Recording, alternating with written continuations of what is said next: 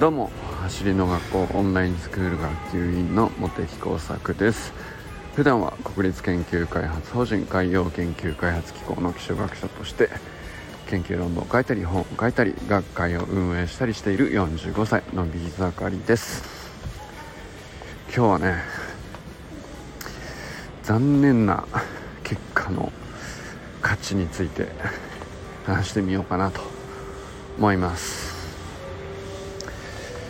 えー、ここのとこずっとねあのすごい結果出てよかったとか素晴らしい進化して本当嬉しいみたいな、まあ、そういう話をたくさんお伝えしてきたんですけど当然ですけど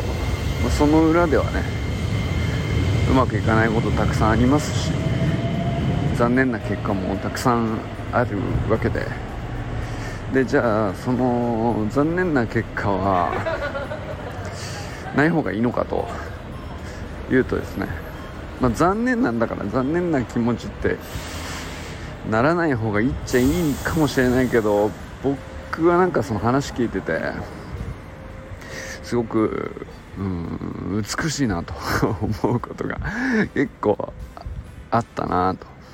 思ったんですよね。で例えばまあ運動会が この間の土日であった小学校って結構あったみたいなんですけど、まあ、当然ね走りの学校のオンラインスクールでも、えー、頑張ってきた人たちが初めてリレーの選手になりましたとか、えー、まあリレーがなくてもね東京走で、あのー、自分が頑張ってきたスプリントをねどれぐらい出せるかみたいなまあ、そういうことって、あのー、たくさんあったと思うんですね。でもう見事にね、あのー、1位になれたとかあるいはリレーで勝てたとかそういう人もたくさん全国でいたんだと思うんですけど一方でねもちろんあのー、残念な結果になるっていう人も一方ではたくさんいるわけですね。勝った人の数よりも負けた人の数の方が当然多いわけで。なんですけどなんかあのー、すごくいくつかのお話聞いててなんか残念な結果が僕はすごい何て言うんですかね。愛おしいというか価値あるものに感じたんですよね。あのー、やっぱり残念だって思うっていうことはすごく頑張ってきたんだと思うんですよね。なんか自分ならもっといけるっていうことをイメージしてたと思うんですよね。だからまあそれが成し得なかった時にあのー残念な気持ちになるわけじゃないですか落ち込んだりもすると思うんですけどでもそれはすごい何て言うかあの本当にそれだけ、えー、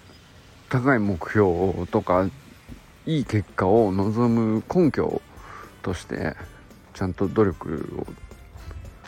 何て言うか本気で積み上げたという証拠でもあるかなと思うので。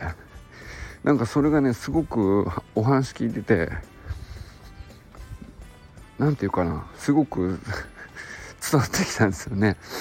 すごいすがすがすがしいというかあのー、まあ、もちろん話してる本には残念そうなわけなんですけど何て言うか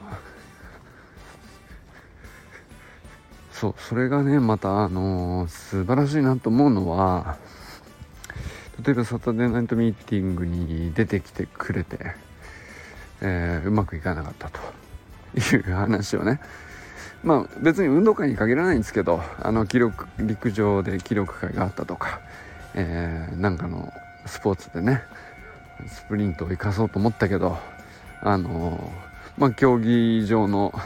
あのしなきゃいけない判断が抜け落ちて 一生懸命走ったらあのなんだろう、反則になっちゃうとか、あのアウトになっちゃうとか、わかんないけどね。まあ、うまくいかないってことはあるわけじゃないですか走るだけがあの競技のルールじゃなないっていうかいろんなルールに従ってより早くっていう判断も加わってやんなきゃいけないスポーツたくさんあるわけなのでそうするとまあなんていうか武器の一つがねスプリントとして手に入っても、まあ、全てがうまくいくとは限らないわけですよね。でなんかそういうことってそういえばねサタデーナイトミーティングでたくさん聞いてきたなと思って。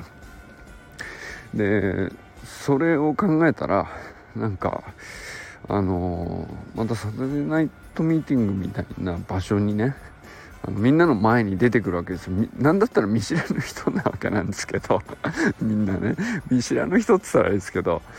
うん。まあ普段ほとんど会わないような人たちで。ただまあ同じ志で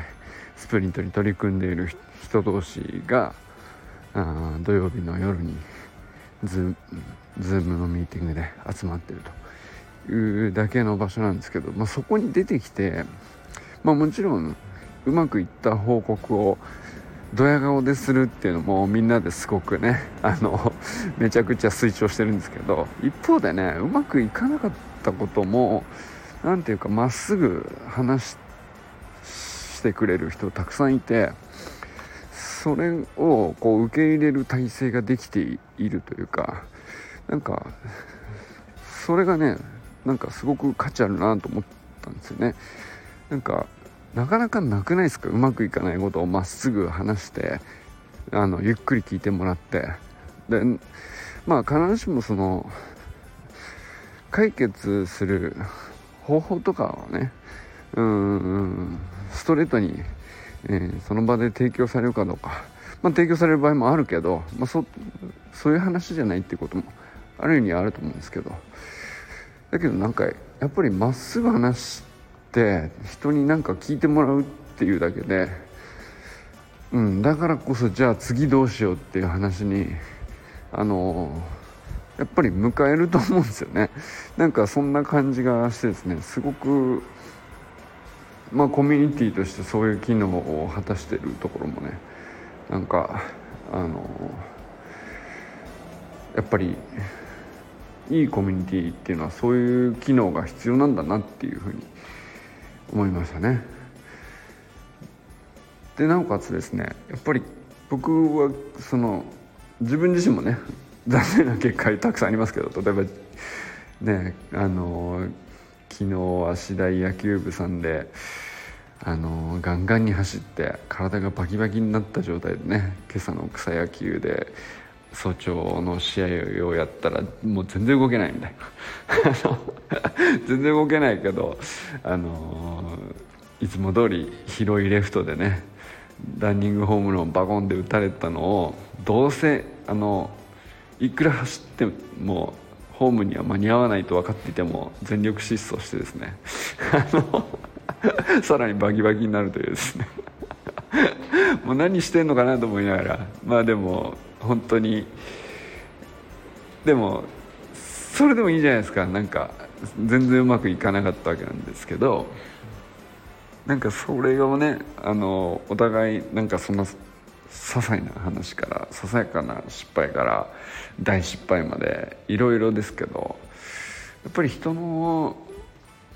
成功も世の中成功って世の中にたくさんねあのこうやったらうまくいきましたって話はたくさんあると思うんですけどなかなか失敗ってあの恥ずかしいしあのわざわざ言うほどでもないですよって思っちゃうからなかなか聞けないんですよね。なんでだけど本当はあなるほどそういうふうにやるとそういう理由でこういうシチュエーションでこういうふうに失敗しちゃうんだみたいなのって一番勉強になるしなんかそれが本当は一番価値あるんじゃないかなっていうねあの気がしますよね。僕やっぱりなんかあの成功はやっぱりたまたまかもしれない運よくあの、ね、追い風だったとか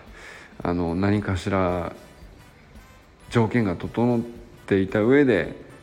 成功しているっていう可能性は多々あるわけですけど逆に失敗ってとっても科学的に失敗すべくしてしてたりするわけなんで。でそれ本当はそれがみんなにとって一番再現性があって失敗しないためにはそれだけはしちゃいけないよねっていうところを理解するには一番ね勉強になるなって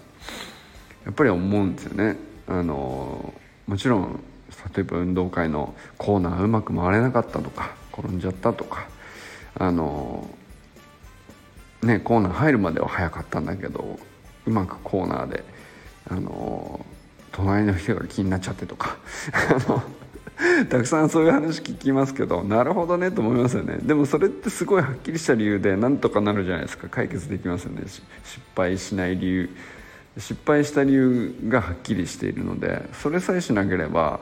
じゃあまあ1位になれないかもしれないけどあの前よりはいい順位になれそうだなとかっていう確実なねなんか一歩が次どうしたらいいんだろうっていう知恵が見えてくるというかそれをあのたくさんの人からあの聞ける場があるっていうのはあのものすごい価値だなと思いますね。なんか教科書でね正解を学ぶっていうのも大事な勉強だと思うんですけどそれ以上にねあのこうすると間違えるよっていう なんかそれを集めるっていう機能ってなかなか世の中にないものだなと思って。でもそれがねあのオンラインスクールの今ね一つ機能としてあるのかもしれないなと感じる今日昨日一昨日 ぐらいのあのいろんな人の話をお聞きしてて思ったりしました。でもねやっぱり次どうするかこれからどうするかがあくまでね一番大事だしそのための残念な結果の価値だと思うのでその残念な結果もねあのその価値を大きくできるかどうかはやっぱりこれからどうするかだとは思うんですけどということでねあのうん残念な結果は残念な結果でそのままでは価値はひょっとしたらねあんまり高くないものかもしれないけど確かに。あの絶対ね次どうするかで次第で大きくできるということを信じてこれからもなんかもう一回またなんかトレーニングやりたいなっていうふうにね思わせてもらえるというか。いや本当バキバキの体になりながら そんなことをちょっと今日は一日考えたりしておりましたということでこれからも最高のスプリントライフを楽しんでいきましょう。バマス